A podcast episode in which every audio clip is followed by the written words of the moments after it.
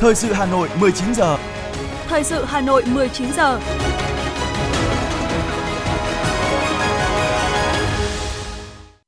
Thanh Hiền và Quang Huy kính chào quý vị các bạn. Bây giờ là chương trình thời sự của Đài Phát thanh và Truyền hình Hà Nội. Chương trình tối nay thứ bảy, ngày mùng 3 tháng 12 có những nội dung chính sau đây. Chấn hưng văn hóa, nền tảng phục hồi và phát triển kinh tế bền vững là chủ đề diễn đàn quốc gia thường niên văn hóa với doanh nghiệp lần thứ hai năm 2022. Hà Nội khởi công dự án cải tạo nâng cấp quốc lộ 6 đoạn Ba La Xuân Mai. Trao tặng giải thưởng tình nguyện quốc gia 2022 cho 19 cá nhân tập thể. Phát hiện hơn một tấn thực phẩm đông lạnh không nguồn gốc. Phần tin thế giới có những sự kiện nổi bật, phản ứng của Serbia trước yêu cầu trừng phạt Nga của Liên minh châu Âu. Trung Quốc khôi phục các hoạt động đi lại kinh doanh. Sau đây là nội dung chi tiết sẽ có trong chương trình. Thưa quý vị và các bạn, nhận lời mời của Tổng thống Hàn Quốc Yoon suk yeol Chủ tịch nước Nguyễn Xuân Phúc sẽ dẫn đầu đoàn đại biểu cấp cao thăm cấp nhà nước tới Hàn Quốc từ ngày 4 đến ngày 6 tháng 12 năm 2022. Chủ tịch nước Nguyễn Xuân Phúc là lãnh đạo cấp cao nước ngoài đầu tiên thăm cấp nhà nước Hàn Quốc kể từ khi Tổng thống Yoon suk yeol lên nắm quyền và thể hiện sự coi trọng của Hàn Quốc đối với quan hệ Việt Nam khi đón tiếp Chủ tịch nước ta với nghi thức cao nhất – về trọng tâm trong chương trình nghị sự chuyến thăm Hàn Quốc lần này của Chủ tịch nước Nguyễn Xuân Phúc, Đại sứ Việt Nam tại Hàn Quốc Nguyễn Vũ Tùng cho biết, Chủ tịch nước Nguyễn Xuân Phúc và Tổng thống Yoon suk yeol sẽ thảo luận và nhất trí về việc nâng cấp quan hệ, tạo khuôn khổ mới cho việc nâng tầm quan hệ song phương, đưa ra các định hướng lớn cho quan hệ toàn diện và chiến lược giữa hai nước. Hai bên cũng thảo luận và thống nhất quan điểm về tình hình khu vực và quốc tế, qua đó tăng cường hợp tác song phương trên các diễn đàn đa phương vì các lợi ích quốc gia dân tộc cơ bản của mỗi nước và vì hòa bình ổn định và thịnh vượng khu vực và toàn cầu. Đại sứ Nguyễn Vũ Tùng cho biết, trong khuôn khổ chuyến thăm, Chủ tịch nước Nguyễn Xuân Phúc sẽ gặp gỡ đại diện cộng đồng người Việt Nam ở thủ đô Seoul, cũng như tại một số địa phương để trực tiếp tìm hiểu thực tế, cũng như nắm bắt tâm tư nguyện vọng của bà con. Dự diễn đàn doanh nghiệp Việt Hàn gặp gỡ đại diện các tập đoàn lớn của Hàn Quốc, các hội hữu nghị Hàn Quốc Việt Nam, khai trương Ngày Việt Nam tại Hàn Quốc với các sự kiện trưng bày triển lãm văn hóa dân gian, ẩm thực cùng các chương trình biểu diễn văn nghệ truyền thống và đương đại đặc sắc. Trong bối cảnh hai nước cùng tổ chức nhiều hoạt động có ý nghĩa kỷ niệm 30 năm thiết lập quan hệ ngoại giao, chuyến thăm của Chủ tịch nước Nguyễn Xuân Phúc tới Hàn Quốc lần này chắc chắn sẽ mở ra một giai đoạn mới trong quan hệ Việt-Hàn, đưa hợp tác song phương lên một tầm cao mới. Chiều tối nay theo giờ địa phương, sau khi kết thúc tốt đẹp chuyến thăm chính thức Australia, Chủ tịch Quốc hội Vương Đình Huệ và đoàn đại biểu cấp cao Quốc hội Việt Nam đã đến thành phố Auckland bắt đầu chuyến thăm chính thức New Zealand theo lời mời của Chủ tịch Quốc hội New Zealand. Đây là chuyến thăm đầu tiên của lãnh đạo cấp cao Việt Nam tới New Zealand kể từ khi hai nước nâng cấp quan hệ lên đối tác chiến lược vào năm 2020, đồng thời là chuyến thăm đầu tiên của lãnh đạo cấp cao của Đảng, Nhà nước và Quốc hội Việt Nam đến quốc đảo Nam Thái Bình Dương này trong 5 năm qua. Diễn ra chỉ hơn một tháng sau khi Thủ tướng New Zealand Jacinda Ardern thăm chính thức Việt Nam, chuyến thăm của Chủ tịch Quốc hội cho thấy sự quan tâm đặc biệt của lãnh đạo cấp cao hai nước, thể hiện quyết tâm và sự đồng thuận chính trị cao giữa hai nước trong việc thúc đẩy quan hệ song phương, đồng thời làm sâu sắc hơn nữa quan hệ đối tác chiến lược giữa hai nước – trong đó ngoại giao nghị viện đóng vai trò là một động lực quan trọng, đem lại một tầm vóc mới cho quan hệ hai nước. Trong điều kiện môi trường chính trị an ninh và kinh tế trên thế giới và khu vực trải qua nhiều biến động trong thời gian qua, hai nước chia sẻ tầm nhìn chung về phát triển bền vững, đem lại cuộc sống ấm no hạnh phúc cho người dân, không để ai bị bỏ lại phía sau, củng cố và đa dạng hóa các mối quan hệ quốc tế. Trong khuôn khổ chuyến thăm, Chủ tịch Quốc hội sẽ có các cuộc hội đàm, hội kiến với tất cả các lãnh đạo nhà nước, chính phủ và Quốc hội New Zealand và lãnh đạo các đảng chính trị lớn nhất New Zealand để thảo luận về các biện pháp nhằm thực hiện thành công các mục tiêu tại tuyên bố chung đối tác chiến lược của hai nước, nhất là những biện pháp liên quan đến vai trò thẩm quyền của cơ quan lập pháp mỗi nước. Chủ tịch Quốc hội cũng sẽ dự các diễn đàn hợp tác giáo dục, diễn đàn kinh tế thương mại giữa hai nước. Sáng nay, Ủy ban nhân dân thành phố Hà Nội đã tổ chức lễ khởi công dự án cải tạo nâng cấp quốc lộ 6 đoạn Ba La Xuân Mai. Ủy viên Bộ Chính trị, Bí thư Thành ủy, Trưởng đoàn đại biểu Quốc hội thành phố Hà Nội Đinh Tiến Dũng, Ủy viên Trung ương Đảng, Phó Bí thư Thường trực Thành ủy Hà Nội Nguyễn Thị Tuyến, Ủy viên Trung ương Đảng, Phó Bí thư Thành ủy, Chủ tịch Ủy ban nhân dân thành phố Hà Nội Trần Sĩ Thanh, Phó Bí thư Thành ủy, Chủ tịch Hội đồng nhân dân thành phố Hà Nội Nguyễn Ngọc Tuấn, Trưởng ban dân vận Thành ủy Hà Nội Đỗ Anh Tuấn tham dự. Giám đốc Ban Quản lý Dự án Đầu tư xây dựng công trình giao thông thành phố Hà Nội Nguyễn Trí Cường cho biết, dự án cải tạo nâng cấp quốc lộ 6 có tổng vốn đầu tư hơn 8.100 tỷ đồng từ nguồn ngân sách thành phố Hà Nội. Thời gian thi công từ năm 2022 đến năm 2027, 5 năm, Trong đó, chi phí giải phóng mặt bằng hơn 5.000 tỷ đồng, chi phí xây dựng và thiết bị hơn 2.947 tỷ đồng. Phát biểu tại lễ khởi công, Chủ tịch Ủy ban nhân dân thành phố Trần Sĩ Thanh nhấn mạnh, đây là dự án có ý nghĩa rất quan trọng, góp phần hoàn chỉnh trục đường hướng tâm kết nối với quốc lộ 21A, đường Hồ Chí Minh và tuyến đường vành đai 4 vùng thủ đô đang được triển khai. Dự án hoàn toàn sẽ khắc phục được tình trạng ùn tắc giao thông, kết nối đồng bộ hạ tầng kỹ thuật, góp phần phát triển kinh tế xã hội cho quận Hà Đông, huyện Trương Mỹ nói riêng và thành phố Hà Nội nói chung. Đồng thời tuyến đường sẽ tăng cường liên kết giao thương giữa thủ đô Hà Nội với các tỉnh Tây Bắc như Hòa Bình, Sơn La, Điện Biên, Lai Châu và nước bạn Lào. Thưa quý vị các bạn, tối qua được sự chỉ đạo của Ủy ban nhân dân thành phố Hà Nội, Sở Du lịch Hà Nội phối hợp với các đơn vị liên quan tổ chức khai mạc lễ hội áo dài du lịch Hà Nội năm 2022 tại sân khấu trước tượng đài Cảm Tử để Tổ quốc quyết sinh, không gian khu đi bộ khu vực Hồ Hoàn Kiếm và phụ cận quận Hoàn Kiếm. Tới dự có Ủy viên Trung ương Đảng, Chủ tịch Hội Liên hiệp Phụ nữ Việt Nam Hà Thị Nga, Ủy viên Trung ương Đảng, Phó Bí thư Thành ủy, Chủ tịch Ủy ban nhân dân thành phố Hà Nội Trần Sĩ Thanh cùng đại diện các bộ ban ngành của Trung ương và Hà Nội, ghi nhận của phóng viên Hoa Mai.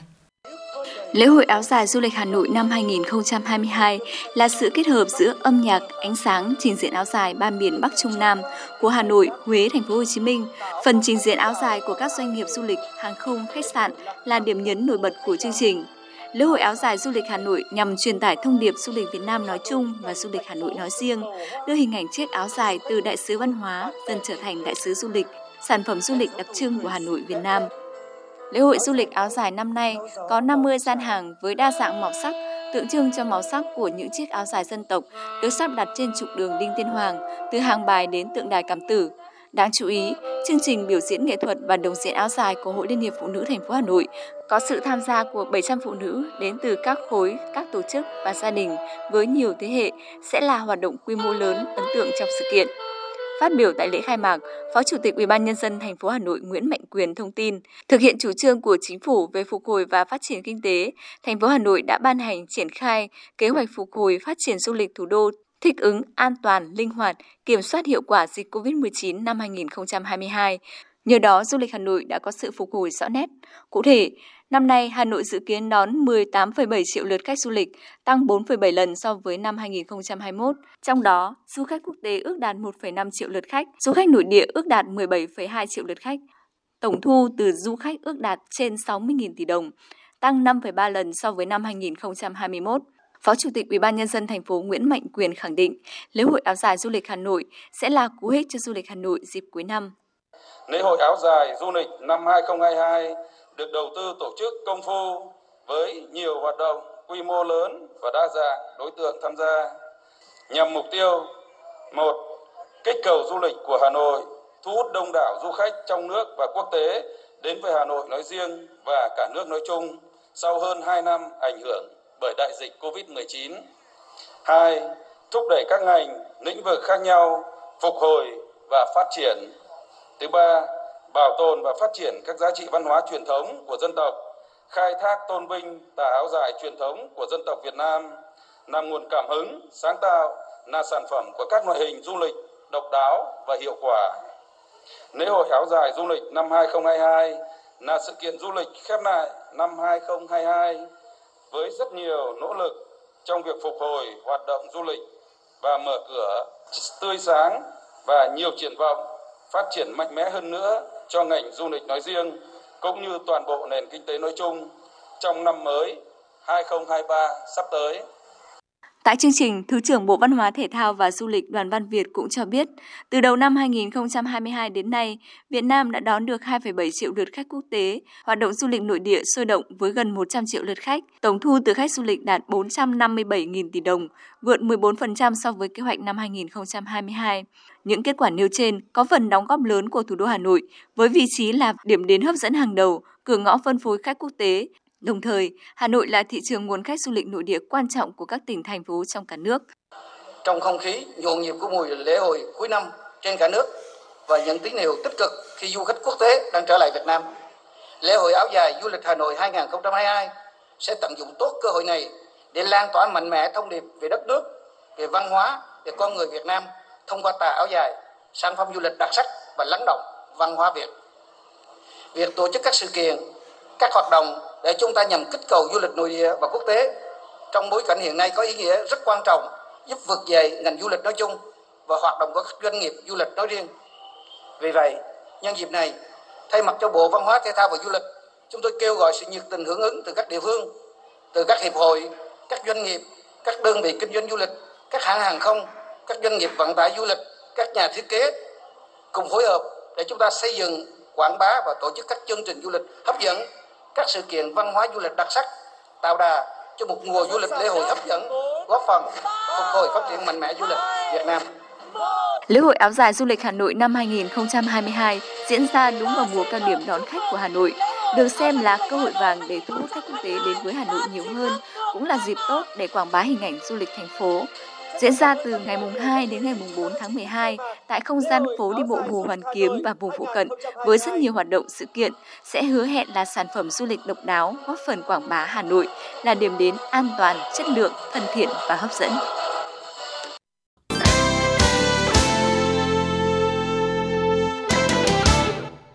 Thưa quý vị và các bạn, nhằm triển khai chương trình số 06 của Thành ủy Hà Nội khóa 17 về phát triển văn hóa, nâng cao chất lượng nguồn nhân lực, xây dựng người Hà Nội thanh lịch văn minh giai đoạn 2021-2025, từ năm 2018, Sở Du lịch Hà Nội phối hợp với các địa phương tổ chức các hội nghị triển khai về ứng xử văn minh du lịch và du lịch cộng đồng. Hoạt động này là nền tảng hướng tới phát triển du lịch bền vững, từng bước trở thành ngành kinh tế mũi nhọn, theo tinh thần nghị quyết số 08 ngày 16 tháng 1 năm 2017 của Bộ Chính trị. Theo Sở Du lịch Hà Nội, từ năm 2018, Sở đã phối hợp với các quận huyện thị xã trên địa bàn thành phố tổ chức gần 50 hội nghị triển khai về ứng xử văn minh du lịch và du lịch cộng đồng nhằm thực hiện nghị quyết số 06 của Thành ủy Hà Nội về phát triển du lịch thủ đô giai đoạn 2016-2020 và những năm tiếp theo. Chương trình số 06 của Thành ủy Hà Nội khóa 17 về phát triển văn hóa, nâng cao chất lượng nguồn nhân lực, xây dựng người Hà Nội thanh lịch văn minh giai đoạn 2021-2025 Sở Du lịch Hà Nội cho hay các hội nghị này đã có sức lan tỏa sâu rộng, bước đầu giúp cho nhiều địa phương phát huy thế mạnh tự nhiên để phát triển các sản phẩm du lịch đặc trưng. Thực tế, Hà Nội đã có nhiều địa phương xây dựng và phát triển những mô hình du lịch mới, trong đó đã phát huy vai trò của cộng đồng trong phát triển du lịch. Điển hình như xã Hồng Vân, huyện Thường Tín là điểm sáng về du lịch sinh thái làng nghề sinh vật cảnh với tiêu chí xanh sạch đẹp. Các xã Cần Kiệm, Thạch Xá, huyện Thạch Thất phát triển du lịch kết hợp trải nghiệm làng nghề, ẩm thực – xã Yên Bình, huyện Thạch Thất định hướng phát triển du lịch trang trại. Xã Bát Tràng, huyện Gia Lâm, làng cổ Đường Lâm, thị xã Sơn Tây phát triển du lịch gắn với làng nghề và du lịch cộng đồng. Bàn giải pháp phát triển du lịch bền vững, Phó giáo sư tiến sĩ Phạm Hồng Long, trưởng khoa du lịch học, trường Đại học Khoa học Xã hội và Nhân văn cho rằng, việc tuyên truyền, đào tạo kỹ năng ứng xử văn minh cho người dân làm du lịch cộng đồng là vô cùng cần thiết, bởi du lịch muốn phát triển bền vững cần phải có sự tham gia, chung tay của người dân bản địa để xây dựng môi trường du lịch thân thiện, chuyên nghiệp. Còn theo Chủ tịch Hội Du lịch Cộng đồng Việt Nam Phạm Hải Quỳnh, để thúc đẩy quá trình phục hồi và phát triển ngành du lịch thủ đô, công tác đầu tư phát triển sản phẩm du lịch đóng vai trò đặc biệt quan trọng. Bên cạnh đó, Hà Nội cần tập trung xây dựng hình ảnh về điểm đến có cộng đồng dân cư mến khách và ứng xử văn minh. Liên quan đến vấn đề này, Giám đốc Sở Du lịch Hà Nội Đặng Hương Giang cho biết, Hà Nội hướng tới phát triển thêm nhiều sản phẩm du lịch độc đáo, trong đó luôn đề cao vai trò của cộng đồng và bản sắc của mỗi địa phương. Sau 2 năm ảnh hưởng bởi dịch COVID-19, Sở tiếp tục triển khai nhiều hội nghị tập huấn, từng bước giúp hình ảnh ứng xử văn minh du lịch một cách hệ thống, xây dựng hệ giá trị du lịch bền vững cho Hà Nội để phát triển du lịch trở thành ngành kinh tế mũi nhọn theo đúng tinh thần nghị quyết số 08 của Bộ Chính trị và nghị quyết số 06 của Thành ủy Hà Nội. Giám đốc Sở Du lịch Hà Nội Đặng Hương Giang cho biết các ờ, doanh nghiệp hiện nay là xây dựng các nhóm sản phẩm làm sao phải có cái sự sáng tạo, độc đáo và nghiên cứu cái nhu cầu thị hiếu của của du khách sau một cái thời gian dài không được đi du lịch. Thì cái mong muốn là gì? Thì cái doanh nghiệp cái việc xây dựng sản phẩm là các doanh nghiệp phải chủ động. Nhưng chúng tôi cũng định hướng với doanh nghiệp là chúng ta không chạy theo cái xu hướng giảm giá bởi vì cái giảm giá là một cái rất là khó khăn khi mà chúng ta giảm giá đi kèm theo đấy là cái chất lượng dịch vụ. Do đó chúng tôi đề nghị là bên cạnh cái giảm giá thì chúng ta phải nâng cao cái chất lượng. Kể từ khi hoạt động du lịch mở cửa hoàn toàn, du lịch thủ đô đã có sự khởi sắc rõ nét, thể hiện ở lượng khách tăng đều theo từng tháng.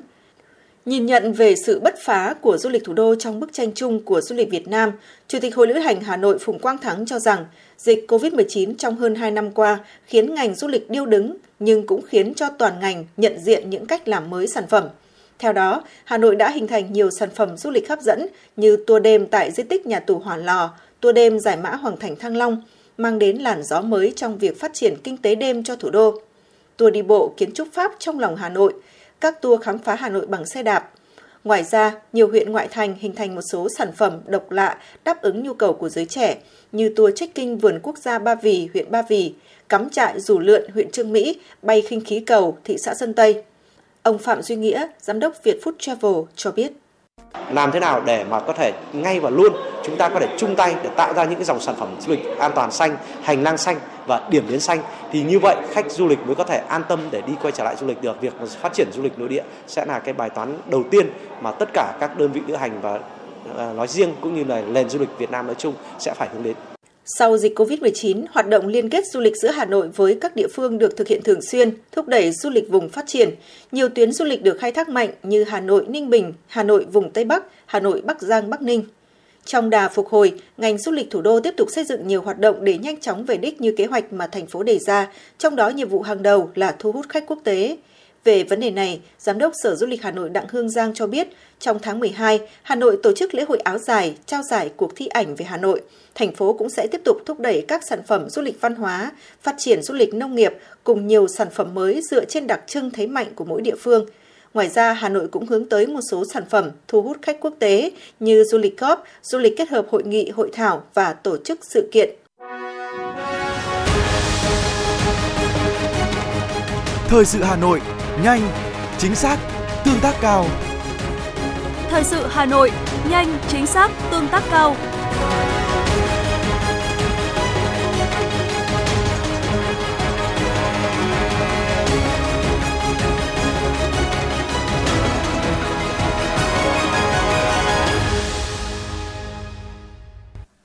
Những thông tin đáng chú ý sẽ tiếp nối chương trình. Thưa quý vị, Diễn đàn Quốc gia thường niên văn hóa với doanh nghiệp lần thứ hai năm 2022 với chủ đề Chấn hưng văn hóa, nền tảng phục hồi và phát triển kinh tế bền vững đã được tổ chức sáng mùng 3 tháng 12 tại Hà Nội. Ủy viên Bộ Chính trị, Phó Chủ tịch Thường trực Quốc hội Trần Thanh Mẫn, Bộ trưởng Bộ Văn hóa Thể thao và Du lịch Nguyễn Văn Hùng cùng đại diện lãnh đạo một số bộ ban ngành trung ương, đại diện doanh nghiệp đã tham dự diễn đàn.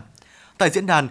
các đại biểu đã tập trung trao đổi thảo luận xung quanh các vấn đề chính như vai trò, nội dung tác động của chấn hưng văn hóa đến phát triển kinh tế bền vững, những bài học thực tiễn của các doanh nghiệp Việt Nam về phát huy vai trò của văn hóa trong phục hồi và phát triển kinh tế, nhất là trong và sau đại dịch COVID-19, giải pháp nâng cao vai trò của văn hóa trong phục hồi và phát triển kinh tế bền vững trong bối cảnh hậu COVID-19, các xung đột địa chính trị và suy thoái kinh tế toàn cầu hiện nay – Nhân dịp này, ban tổ chức đã tôn vinh và trao chứng nhận doanh nghiệp đạt chuẩn văn hóa kinh doanh Việt Nam năm 2022 cho 24 doanh nghiệp đáp ứng các tiêu chuẩn của Bộ Tiêu chí Văn hóa Kinh doanh Việt Nam do Hội đồng Quốc gia xét duyệt. Thay mặt lãnh đạo Đảng, Nhà nước, Phó Chủ tịch Thường trực Quốc hội Trần Thanh Mẫn đã trao chứng nhận cho các doanh nghiệp. Bên cạnh đó, Bộ Văn hóa Thể thao và Du lịch cũng tặng bằng khen cho 13 tập thể có thành tích xuất sắc triển khai cuộc vận động xây dựng văn hóa doanh nghiệp Việt Nam và ban tổ chức 248 tặng bằng khen cho 33 đơn vị đã tích cực hưởng ứng cuộc vận động xây dựng văn hóa doanh nghiệp Việt Nam năm 2022. Nhận lời mời của ngài Khuông Sreng, đô trưởng thủ đô Phnom Penh, Campuchia, Đoàn đại biểu thành phố Hà Nội do đồng chí Dương Đức Tuấn, Phó Chủ tịch Ủy ban dân thành phố dẫn đầu đã tham dự hội nghị thị trường thủ đô các nước ASEAN và diễn đàn thị trường ASEAN do chính quyền thủ đô Phnom Penh, Campuchia đăng cai tổ chức từ ngày mùng 2 đến ngày mùng 3 tháng 12 năm 2022. Đoàn đại biểu thành phố Hà Nội đã tham gia tích cực vào các hoạt động của diễn đàn thị trường ASEAN và hội nghị thị trường thủ đô các nước ASEAN. Tại hội nghị, đồng chí Dương Đức Tuấn, Phó Chủ tịch Ủy ban nhân dân thành phố đã trình bày một số tham luận, chia sẻ về tầm nhìn phát triển địa phương, các kinh nghiệm trong quy hoạch và phát triển đô thị của thủ đô Hà Nội, qua đó bày tỏ mong muốn cùng chia sẻ và hợp tác với các thủ đô thành phố của ASEAN nhằm hướng tới tương lai thịnh vượng chung của khu vực và thế giới. Kết thúc hội nghị, Thay mặt thành phố Hà Nội, Phó Chủ tịch Dương Đức Tuấn đã tham gia ký tuyên bố chung Hội nghị thị trường thủ đô các nước ASEAN năm 2022 và thực hiện nghi thức ra tuyên bố Phnom Penh về diễn đàn thị trường ASEAN năm 2022 với nội dung ghi nhận các kết quả của hội nghị cũng như mong muốn định hướng hợp tác giữa các thủ đô, thành phố ASEAN về xây dựng thành phố thông minh, linh hoạt, bền vững và gắn kết trong bối cảnh mới. Thưa quý vị, sáng nay tại Hà Nội đã diễn ra lễ vinh danh doanh nhân tài năng hội nhập quốc tế năm 2022. Đây là sự kiện được Viện Nghiên cứu Chính sách Pháp luật và Kinh tế hội nhập phối hợp với Viện Nghiên cứu Thị trường Truyền thông Quốc tế tổ chức. sự kiện biểu dương các nghệ nhân doanh nhân làng nghề tiêu biểu của Việt Nam năm 2022 đã có những mô hình sản xuất kinh doanh giỏi, cách làm hay, tạo công an việc làm cho hàng trăm lao động ở địa phương và đóng góp cho phát triển kinh tế vùng miền, tạo hiệu ứng lan tỏa tốt trong cộng đồng và bạn bè quốc tế. Chương trình đã xây dựng và phát triển gần 20 năm với mục tiêu xây dựng hình ảnh Việt Nam là một quốc gia có sản phẩm hàng hóa, dịch vụ hấp dẫn, uy tín và chất lượng cao, góp phần thúc đẩy doanh nghiệp Việt Nam tìm tòi, học hỏi và phát huy tính sáng tạo trong sản xuất, góp phần phát triển kinh tế đất nước. Còn một tháng nữa là kết thúc năm 2022, song có thể khẳng định kinh tế của thủ đô đã phục hồi tăng trưởng mạnh mẽ. Hà Nội với vai trò là một trung tâm đầu tàu kinh tế sẽ có đóng góp xứng đáng vào tăng trưởng chung của cả nước. Tại hội nghị lần thứ 10, Ban chấp hành Đảng bộ thành phố Hà Nội khóa 17 vừa diễn ra, những thành tiệu đáng ghi nhận cũng như tồn tại hạn chế đã được thành ủy, Ủy ban nhân dân thành phố làm rõ, đánh giá một cách toàn diện và đề ra giải pháp với mục tiêu duy trì sức tăng trưởng mạnh mẽ trong thời gian tới. Năm 2022, dù thành phố phải đối mặt với nhiều khó khăn thách thức, tập trung dành nguồn lực để khắc phục ảnh hưởng nặng nề của đại dịch COVID-19, song với sự chỉ đạo sâu sát quyết liệt của các cấp ủy đảng chính quyền, nỗ lực của các cơ quan đơn vị doanh nghiệp, kinh tế xã hội đã phục hồi tích cực và đạt được những kết quả quan trọng – thành phố dự kiến đạt và vượt tất cả 22 trên 22 chỉ tiêu phát triển kinh tế xã hội, kinh tế tăng trưởng khá cao, ước đạt 8,8%, cao hơn mức bình quân chung cả nước khoảng 8%. Quy mô tổng sản phẩm trên địa bàn ước đạt 774,1 nghìn tỷ đồng. GDP trên một người đạt mức 142,3 triệu đồng. Thưa quý vị và các bạn, sau 5 năm thực hiện tái cơ cấu lại nền nông nghiệp, thì những mảnh ruộng manh mún vẫn tồn tại ở khắp nơi – trong khi chủ trương tập trung ruộng đất phục vụ cho sản xuất lớn đã có từ rất lâu, nhưng việc triển khai vẫn không được như mong muốn. Người cần đất sản xuất thì không có đất, người có đất thì sản xuất không hiệu quả. Làm sao để chúng ta có được những cánh đồng đủ diện tích đáp ứng nhu cầu ngày càng cao của nền nông nghiệp hiện tại? Vấn đề tích tụ ruộng đất và thuế đất phục vụ cho sản xuất nông nghiệp theo hướng chuyên canh hàng hóa. Theo thống kê của Sở Nông nghiệp và Phát triển Nông thôn Hà Nội, trước đây, mỗi hộ gia đình ở các huyện ngoại thành trung bình có từ 10 đến 15 thửa ruộng để canh tác, thậm chí ở một số huyện như Trương Mỹ, Sóc Sơn, con số này có lên tới 27, thậm chí là 39 thửa. Tuy nhiên, cùng với quá trình thực hiện chương trình 02 của thành ủy về phát triển nông nghiệp, xây dựng nông thôn mới nâng cao đời sống của người dân, công tác dồn điền đổi thửa đã được Hà Nội chú trọng và quyết tâm thực hiện cho bằng được. Và công tác này được xem là tiền đề để thực hiện thắng lợi mục tiêu chương trình 02 của thành ủy, cũng như chương trình mục tiêu quốc gia về xây dựng nông thôn mới giai đoạn 2011-2020. Về với huyện Đan Phượng, một trong số ít các địa phương của Hà Nội đã thu hút được nhiều doanh nghiệp cá nhân, hợp tác xã đầu tư vào nông nghiệp nhờ làm tốt công tác tích tụ ruộng đất, từ diện tích gom được của người dân có đất nhưng không có nhu cầu sản xuất, tổ chức trung gian là hợp tác xã nông nghiệp cấp xã đứng ra thuê lại rồi cho doanh nghiệp thuê. Hợp tác xã nông nghiệp cùng chính quyền địa phương trở thành cầu nối trung gian đảm bảo quyền lợi của người cho thuê đất, còn doanh nghiệp thì yên tâm đầu tư. Ông Chu Văn Hòa, Chủ tịch Hội đồng Quản trị Hợp tác xã Nông nghiệp Đan Phượng cho biết. Đất đai thì dần dần thu hẹp.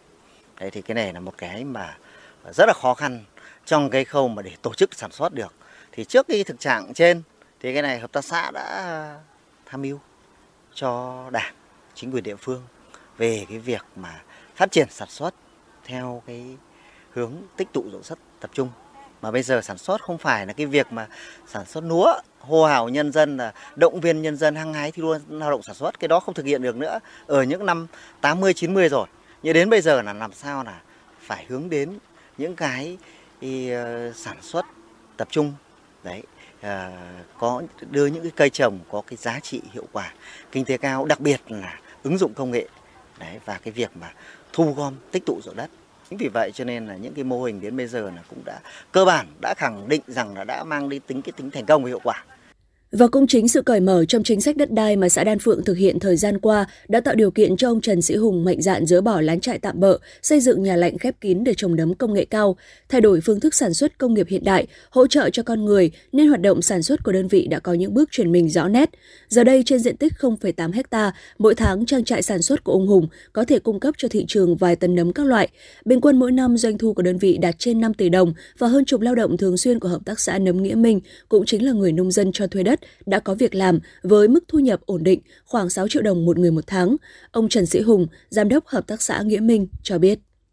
Ủy ban nhân xã và ủy ban nhân huyện là tạo điều kiện hết mức về điều kiện thuê đất. Hai nữa là bất kể cứ có một cái chính sách nào đấy của nhà nước mà có thể hỗ trợ được à, cái đơn vị để triển khai thì là là địa phương là tạo điều kiện hết mức. Ví dụ như những cái chương trình về à, nông thôn mới, những chương trình hỗ trợ về công nghệ cao mà đặc biệt ở ủy ban nhân dân huyện Đan Phượng là rất là tạo điều kiện. Ở mô hình gom đất cho doanh nghiệp thuê lại đang được triển khai ở huyện Đan Phượng, người nông dân sẽ không bị mất đất, họ chỉ chuyển quyền sử dụng trong thời gian nhất định cho doanh nghiệp. Đặc biệt với hình thức liên kết này, nếu nông dân có nguyện vọng được làm việc tại doanh nghiệp thì sẽ ưu tiên tạo việc làm với thu nhập ổn định. Sau thời gian cho thuê, nếu người dân có nhu cầu lấy lại đất canh tác chính quyền địa phương và doanh nghiệp sẽ hoàn trả đất sạch theo đúng cam kết đã thỏa thuận. Ông Nguyễn Văn Thông, Chủ tịch Ủy ban nhân dân xã Đan Phượng cho biết. Thứ nhất là cái người nông dân phải đảm bảo cái quyền lợi đảm bảo được cái ờ, độ phù sa của đất này à, rồi thì không được hủy hoại ờ, đất này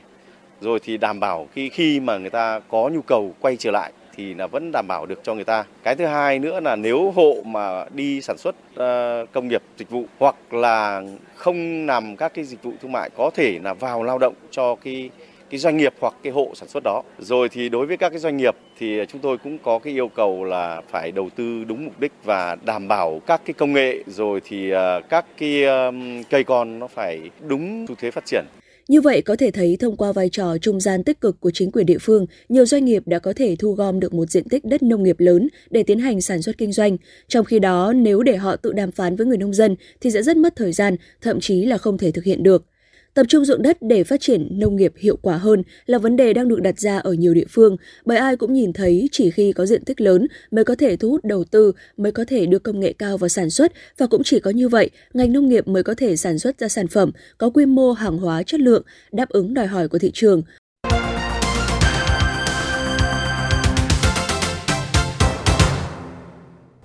Thưa quý vị và các bạn, sáng nay tại Hải Phòng, Cụm thi đua số 3 Bộ Thông tin và Truyền thông tổ chức hội nghị tổng kết thi đua lĩnh vực phát thanh truyền hình năm 2022 với sự tham gia của lãnh đạo Cục Phát thanh Truyền hình và Thông tin điện tử, Ban tuyên giáo Thành ủy, Sở Thông tin và Truyền thông Hải Phòng và lãnh đạo 9 đài phát thanh truyền hình trong cụm thi đua số 3. Năm qua, mặc dù còn gặp nhiều khó khăn, nhất là về nguồn kinh phí hoạt động và yêu cầu ngày càng cao của nhiệm vụ tuyên truyền, song các đài trong cụm đã nỗ lực hoàn thành tốt nhiệm vụ chính trị được giao – Cùng với đó, các đài luôn thực hiện tốt tôn chỉ mục đích của cơ quan báo chí, tổ chức tuyên truyền có hiệu quả những sự kiện chính trị lớn của đất nước và của các địa phương, bảo đảm đa dạng về hình thức, chính xác về nội dung thông tin, nhanh nhạy, góp phần phục vụ kịp thời sự lãnh đạo, chỉ đạo, điều hành của cấp ủy Đảng, chính quyền địa phương và đáp ứng nhu cầu cung cấp thông tin của các tầng lớp nhân dân năm qua cũng chứng kiến sự đổi mới cả về nội dung và hình thức thể hiện, cũng như việc mở nhiều chuyên mục mới của các đài trong cụm trong bối cảnh phát thanh và truyền hình đang có sự dịch chuyển trên các nền tảng số. Cụm thi đua số 3 gồm 9 đài phát thanh và truyền hình là Hà Nội, Hải Phòng, Hải Dương, Hưng Yên, Thái Bình, Nam Định, Hà Nam, Ninh Bình và Bắc Ninh. Cụm trưởng cụm thi năm nay là Đài Phát thanh Truyền hình Hải Phòng, các đài trong cụm đã thống nhất hợp tác sản xuất chương trình ban đầu là phát thanh và tiến tới là truyền hình với tên gọi là dòng chảy sông Hồng nhằm truyền tải đến khán thính giả trong đài, trong cụm và cả nước những nét đẹp văn hóa, du lịch và bản sắc của các địa phương trong vùng đồng bằng sông Hồng. Chương trình này do Đài Hải Phòng chủ trì xây dựng format và phấn đấu lên sóng vào năm 2023. Thưa quý vị các bạn, không phải đến trụ sở Ủy ban dân, chỉ cần một chiếc điện thoại thông minh mà người dân vẫn có thể thực hiện các dịch vụ công trực tuyến một cách thuận tiện hiệu quả. Là một trong số những công dân được hưởng lợi từ mô hình thôn thông minh, ông Bùi Xuân Quý, thôn Tháp Thượng, rất phấn khởi vì từ khi triển khai mô hình đã đem lại lợi ích cho ông và mọi người dân trong thôn rất nhiều. Ông Bùi Xuân Quý chia sẻ. Có cái à, thôn thông minh này thì tôi cảm thấy mọi cái thế đơn giản. Vì chúng tôi muốn tuyên truyền cái gì cho bà con trong xóm thì chỉ cần bấm Zalo bởi chúng tôi quy định như thế mà. Vì bản thân mọi người bản thân cũng như tôi là, là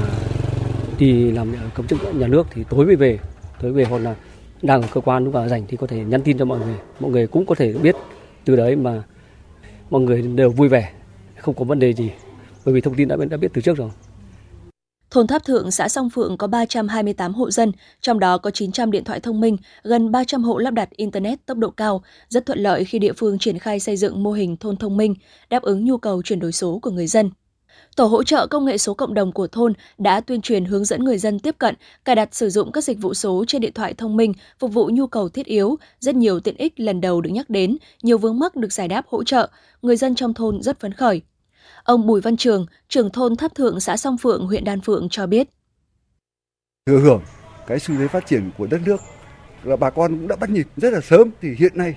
đoàn viên và các thanh niên phụ nữ ấy, mà vào cái tổ công nghệ số của thôn ấy, thì đã cùng phối hợp với xã và huyện đoàn để mà uh, hướng dẫn bà con uh, cập nhật theo cái quy định của cái công nghệ số thì hiện nay gần như là tuyệt đối các gia đình đều được hướng dẫn cái đó. Hiện nay là thì nhiều gia đình và nhiều ngõ xóm đã vào cuộc là bà con đã ghi nhận và thấy rằng nó rất tiện ích trong cái việc là công nghệ số xã hội này, thế rồi thì ờ, công nghệ số của của của hành chính công. Nhận thức đây là mô hình hay, phù hợp xu thế tất yếu của thời đại 4.0, xã Song Phượng đã triển khai mô hình thôn thông minh trên nền tảng là các tổ tự quản thông minh và những công dân số đến 4 thôn và 36 tổ tự quản trên địa bàn – xã thành lập một tổ công nghệ số cộng đồng, bốn tổ hỗ trợ công nghệ số cộng đồng ở bốn thôn, phối hợp với các tổ trưởng tổ đảng, tổ trưởng tổ tự quản, đi từng ngõ gõ từng nhà, vừa khảo sát, vừa hướng dẫn các hộ dân tham gia tìm hiểu chuyển đổi số, phổ cập kiến thức chuyển đổi số cộng đồng, các ứng dụng dịch vụ công trực tuyến, cài đặt tài khoản thanh toán điện tử, hướng dẫn người dân cơ sở sản xuất, kinh doanh sử dụng phương thức thanh toán điện tử, giao dịch thương mại điện tử. Mỗi gia đình cử đại diện một người tham gia nhóm Zalo của thôn, các thôn kết nối nhóm Zalo của xã, từ khi các nhóm Zalo được thành lập, hệ thống quản lý trao đổi tuyên truyền thông tin không chỉ dừng lại giữa cấp ủy chính quyền và các thôn, mà mọi hoạt động của xã thôn đều được truyền đạt đến 100% hộ gia đình. Từ đó các hộ dân được tiếp cận với thông tin của xã thôn một cách nhanh chóng, chính xác, thuận tiện hơn trước – các mã QR hướng dẫn 5 thủ tục hành chính, khai sinh, khai tử, kết hôn, chứng thực, xác nhận tình trạng hôn nhân được lắp đặt tại các nhà văn hóa, điểm cộng đồng và đầu một số xóm, ngõ chính để người dân dễ dàng tiếp cận. Phó Chủ tịch Ủy ban nhân dân xã Song Phượng Ngô Thế Anh cho biết. Ứng dụng công nghệ thông tin cũng như là hướng tới là ừ, thực hiện là chính quyền số, xã hội số và kinh tế số. Thì đến nay là chúng tôi cũng đã tuyên truyền vận động được là ờ, toàn xã là lắp đặt thêm được là 68 camera và 91 đèn năng lượng mặt trời với tổng số tiền ờ, xã hội hóa là 236 triệu đồng và hỗ trợ người dân cài đặt ví điện tử Đấy, thanh toán cũng như là thành lập các cái nhóm Zalo để ờ, hỗ trợ người dân. Mục đích của chúng tôi là tuyên truyền các chủ trương chính sách pháp luật của Đảng, Nhà nước và hỗ trợ người dân để giải quyết các thủ tục hành chính cũng như các cái vấn đề mà dân sinh đang bức xúc qua việc mà triển khai xây dựng mô hình thôn thông minh và cái được ở đây là chúng tôi cũng thấy được rằng là người dân được thụ hưởng từ việc áp dụng công nghệ số vào trong cuộc sống để thực hiện các cái dịch vụ công trực tuyến. Rồi là các cái hoạt động sinh hoạt xã hội hàng ngày. Mô hình thôn thông minh đã nhận được sự đồng thuận hưởng ứng tham gia tích cực của đông đảo cán bộ, đảng viên và nhân dân, lấy người dân doanh nghiệp là trung tâm, là chủ thể, là mục tiêu và là động lực, nguồn lực để thực hiện chuyển đổi số, góp phần nâng cao hiệu quả điều hành của cấp ủy chính quyền, đảm bảo an ninh chính trị, trật tự an toàn xã hội và thúc đẩy mạnh mẽ phát triển kinh tế xã hội của địa phương. Đây là mô hình hay đang được huyện Đan Phượng chỉ đạo, nhân ra diện rộng.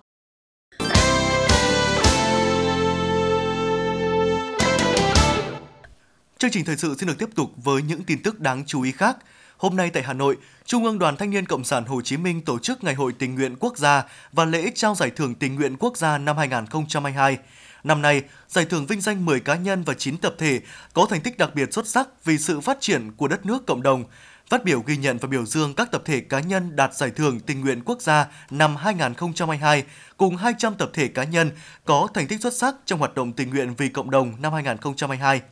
Bí thư Thường trực Trung ương Đoàn, Chủ tịch Trung ương Hội Liên hiệp Thanh niên Việt Nam Nguyễn Ngọc Lương nhấn mạnh, tình nguyện viên chính là những bông hoa đẹp nhất, tỏa sáng nhất về lòng nhân ái, sự sẻ chia,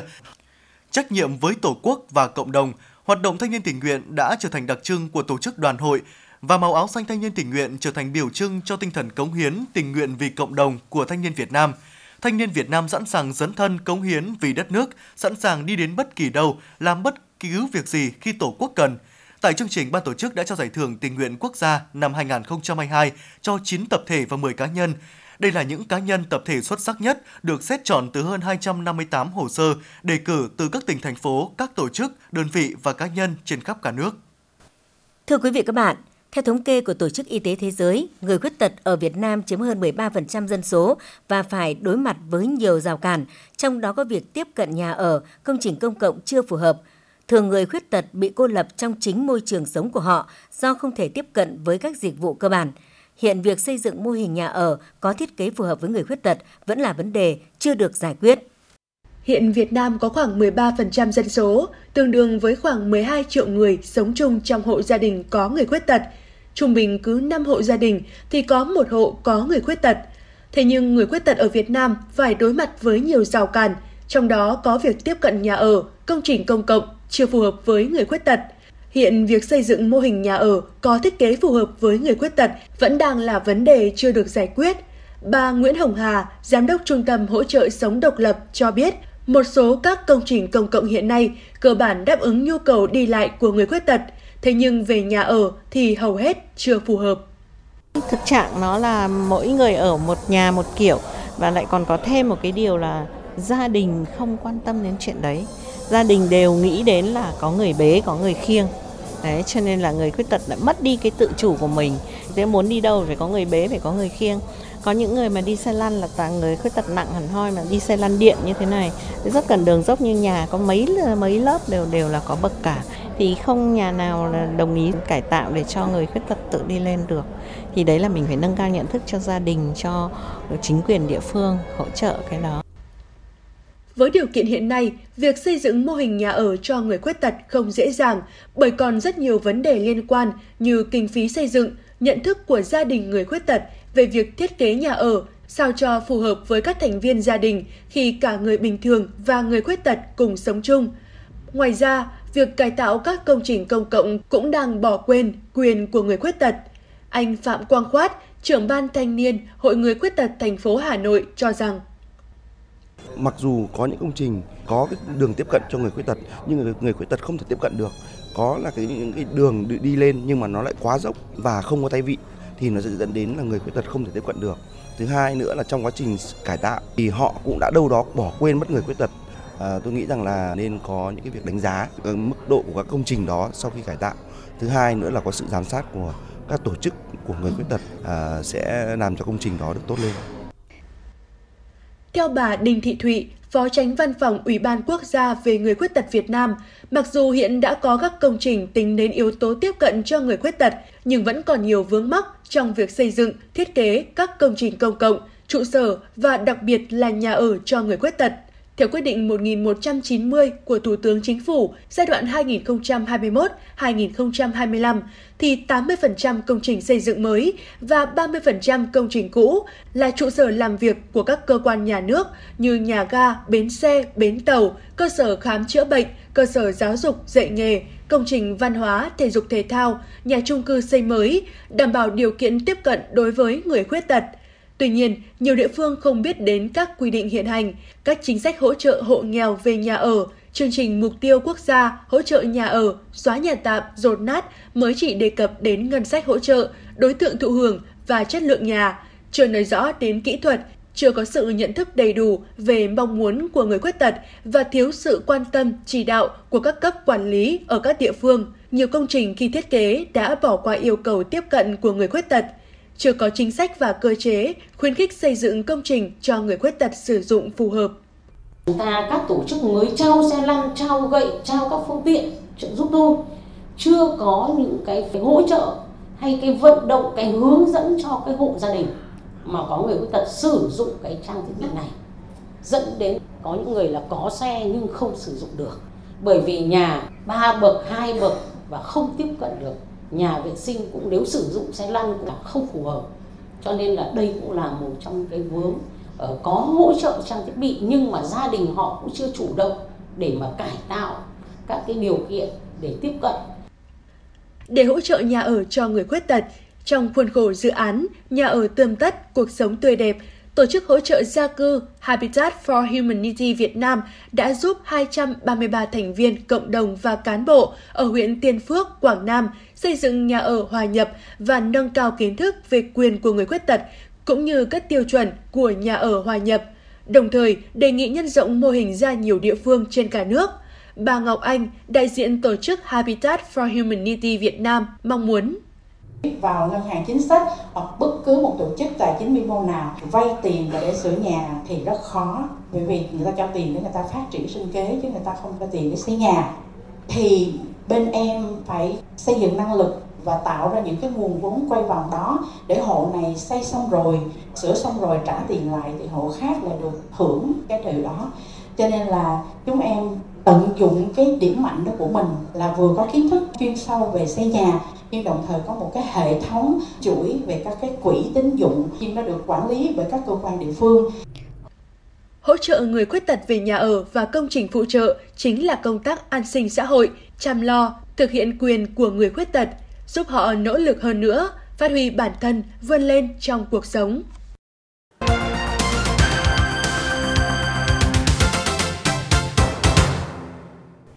Quý vị và các bạn đang nghe chương trình thời sự của Đài Phát thanh Truyền hình Hà Nội. Phần tin thế giới sẽ tiếp nối chương trình. Tổng thống Mỹ Joe Biden tuyên bố sẵn sàng nối lại các cuộc thảo thuận với Tổng thống Nga Vladimir Putin nếu Nga thực sự tìm cách chấm dứt xung đột tại Ukraine. Phát biểu nhân chuyến thăm của Tổng thống Pháp Emmanuel Macron tới Mỹ, ông Biden cho rằng cách duy nhất để kết thúc xung đột là Nga rút quân khỏi Ukraine và nếu Tổng thống Putin muốn chấm dứt xung đột thì ông sẵn sàng đàm phán. Sau khi EU một lần nữa gây sức ép buộc Serbia đứng về phía liên minh này và trừng phạt Nga, Tổng thống Alexander Vucic cho biết rằng lãnh thổ của nước này sẽ không được sử dụng để thoát khỏi lệnh trừng phạt. Quân đội Sudan và lực lượng tự do và thay đổi thông báo đã đạt được thỏa thuận sơ bộ nhằm chấm dứt cuộc khủng hoảng chính trị tại quốc gia này. Người phát ngôn Bộ Ngoại giao Ukraine cho hay các đại sứ quán và lãnh sự quán này nằm ở Hungary, Hà Lan, Ba Lan, Croatia, Italy và Cộng hòa Séc. Chính phủ Ukraine gọi đây là chiến dịch khủng bố có tổ chức. Trong khi đó, đại sứ Ukraine tại Vatican cũng xác nhận nhà của ông tại thủ đô Roma, Italy đã bị phá hoại bồi bẩn. Trong một báo cáo về vấn đề di cư và phát triển vừa công bố, Ngân hàng Thế giới cho biết lượng kiều hối đổ về các quốc gia có thu nhập thấp và trung bình trong năm 2022 sẽ tăng 5% so với năm ngoái lên 626 tỷ đô la Mỹ, bất chấp những khó khăn về kinh tế vĩ mô trên phạm vi toàn cầu. Sau khi nới lỏng đáng kể các biện pháp chống dịch tại các thành phố dịch nặng nhất tại Trung Quốc như Quảng Châu, Bắc Kinh, Trùng Khánh, thì hiện nay các dịch vụ kinh doanh ăn uống đã mở lại ngày càng nhiều. Cùng với đó, việc đi lại giữa các địa phương đã không còn nhiều hạn chế. Tại các quận ở khu vực nguy cơ thấp tại Quảng Châu, hàng quán đã mở cửa lại từ giữa tuần này. Điều này không chỉ tháo gỡ nhiều khó khăn cho người kinh doanh vì phải trả tiền thuê mặt bằng, trả lương nhân viên, mà ngay cả người dân cũng vui mừng bởi một tháng nay cuộc sống bị đảo lộn. Số liệu của Tổng cục Du lịch Thái Lan công bố cho thấy trong 11 tháng qua, khoảng 9,4 triệu lượt khách du lịch nước ngoài đã tới thăm nước này. Trong mùa cao điểm, Thái Lan hiện đón trung bình 50.000 đến 60.000 lượt du khách nước ngoài mỗi ngày. Thống kê do các tổ chức chống thù hận tiến hành cho thấy các nội dung thù ghét xuất hiện trên Twitter tăng vọt sau khi tỷ phú Musk tiếp quản. Tần suất các nội dung thù ghét xuất hiện song hành cùng một số chính sách gây tranh cãi của Twitter như phục hồi các tài khoản từng bị cấm vĩnh viễn.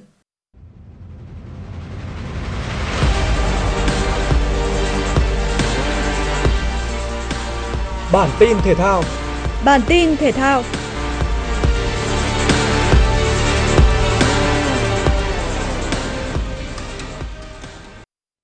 Chạm trán Bồ Đào Nha tại lượt trận cuối vòng bảng, Hàn Quốc bất ngờ bị thủng lưới ngay phút thứ 5 sau pha ghi bàn của Ricardo Hosta. Phút 27, niềm vui đến với đại diện châu Á theo cách ít ai nghĩ tới. Từ quả đá phạt góc của Song Hyo Min, bóng chạm người Ronaldo và Kim Jong-un có mặt đúng lúc để ghi bàn gỡ hòa. Sang hiệp 2, Hàn Quốc liên tục thực hiện sự thay đổi người nhằm gia tăng sức tấn công và sự khác biệt đến vào những phút bù giờ cuối trận. Từ một pha phản công nhanh, Song Hyung Min đi bóng giữa vòng vây các cầu thủ Bồ Đào Nha rồi chọc khe để Hoàng Hee-chan băng lên dứt điểm, ấn định chiến thắng 2-1 nghiêng về Hàn Quốc. Kịch tính chưa dừng lại khi hiệu còi mãn cuộc của trọng tài người Argentina là Fancudo Telo vang lên, bởi trận đấu cùng giờ giữa Uruguay và Ghana khi đó chưa kết thúc. Song Hyung Min phải kìm lại những giọt nước mắt để cùng đồng đội theo dõi trận đấu trên sân Anjano. Và khi Uruguay không thể ghi thêm bàn thắng nào đến lúc mãn cuộc, cầu thủ Hàn Quốc mới vỡ hòa trong hạnh phúc. Cú lội ngược dòng ngoạn mục trước Bồ Đào Nha đã giúp Hàn Quốc giành vé bước tiếp bởi Uruguay dù thắng Ghana cách biệt 2-0 nhưng vẫn phải dừng bước tại World Cup 2022. Đại diện Nam Mỹ có cùng 4 điểm nhưng xếp thứ 3 do kém Hàn Quốc về số bàn thắng ghi được. Tại bảng G, tâm điểm của lượt trận cuối vòng bảng hướng về cuộc đối đầu giữa Serbia, Thụy Sĩ. Bữa tiệc bóng đá tấn công khép lại với chiến thắng 3-2 nghiêng về Thụy Sĩ. Cùng giờ, tiền đạo Vincent Abobaka ghi bàn thắng duy nhất trong trận đấu giữa Brazil và Cameroon, qua đó giúp Cameroon thắng trận tối thiểu trước đội bóng đang nắm giữ vị trí số 1 thế giới. Với kết quả này, Brazil và Thụy Sĩ đi tiếp vào vòng 16 đội, lần lượt gặp Hàn Quốc, Bồ Đào Nha. Sau khi giành ngôi đầu bảng A, tuyển Hà Lan sẽ đối mặt với đội nhì bảng B là đội tuyển Mỹ ở vòng 16 đội tại Qatar 2022. Đây là cuộc đối đầu hứa hẹn khó lường vì tuyển Hà Lan đang chơi không thực sự thuyết phục nhưng lại có nhiều ngôi sao hơn và ở một đẳng cấp cao hơn. Về mặt lực lượng, tuyển Hà Lan chỉ mất Jemmy Frimpong vì chấn thương mắt cá, nhưng hậu vệ này chỉ là dự bị cho Dengens Famfies bên hành lang cánh phải. Bên kia chiến tuyến, tuyển Mỹ nhận tin vui từ Christian Pulisic. Cho dù phải nhập viện vì chấn thương xương chậu sau pha va chạm với thủ môn Iran, nhưng ngôi sao của Chelsea đã kịp hồi phục và sẵn sàng ra sân. Màn đỏ tài giữa Hà Lan và Mỹ sẽ khởi tranh vào lúc 22 giờ tối nay. Trận đấu diễn ra sau đó sẽ là cuộc đối đầu giữa Argentina và Australia. Sau trận thua sốc trước Ả Rập Xê Út, thầy cho huấn luyện viên Lionel Scaloni giành chiến thắng quan trọng trước Mexico và Ba Lan để giành vé đi tiếp với ngôi đầu bảng. Dự báo thời tiết, Đài khí tượng thủy văn khu vực đồng bằng Bắc Bộ dự báo Hà Nội và các tỉnh thành phố miền Bắc phổ biến không mưa, thời tiết rét có nơi rét đậm rét hại trong nhiều ngày tới. Các tỉnh thành phố miền Trung mưa to đến rất to, đề phòng lũ quét, sạt lở đất. Do ảnh hưởng của không khí lạnh tăng cường nên từ đêm mùng 4 đến ngày mùng 5 tháng 12, Hà Nội mưa nhỏ vài nơi, gió đông bắc cấp 3, thời tiết rét, Khoảng ngày mùng 8 và mùng 9 tháng 12, bộ phận không khí lạnh ở phía Bắc tiếp tục tăng cường xuống nước ta, ảnh hưởng đến Hà Nội. Quý vị và các bạn vừa nghe chương trình thời sự của Đài Phát thanh Truyền hình Hà Nội, chỉ đạo nội dung Nguyễn Kim Khiêm, chỉ đạo sản xuất Nguyễn Tiến Dũng, tổ chức sản xuất Vương Truyền. Chương trình do biên tập viên Thủy Chi, phát thanh viên Thanh Hiền Quang Huy cùng kỹ thuật viên Mạnh Thắng phối hợp thực hiện. Xin chào và hẹn gặp lại.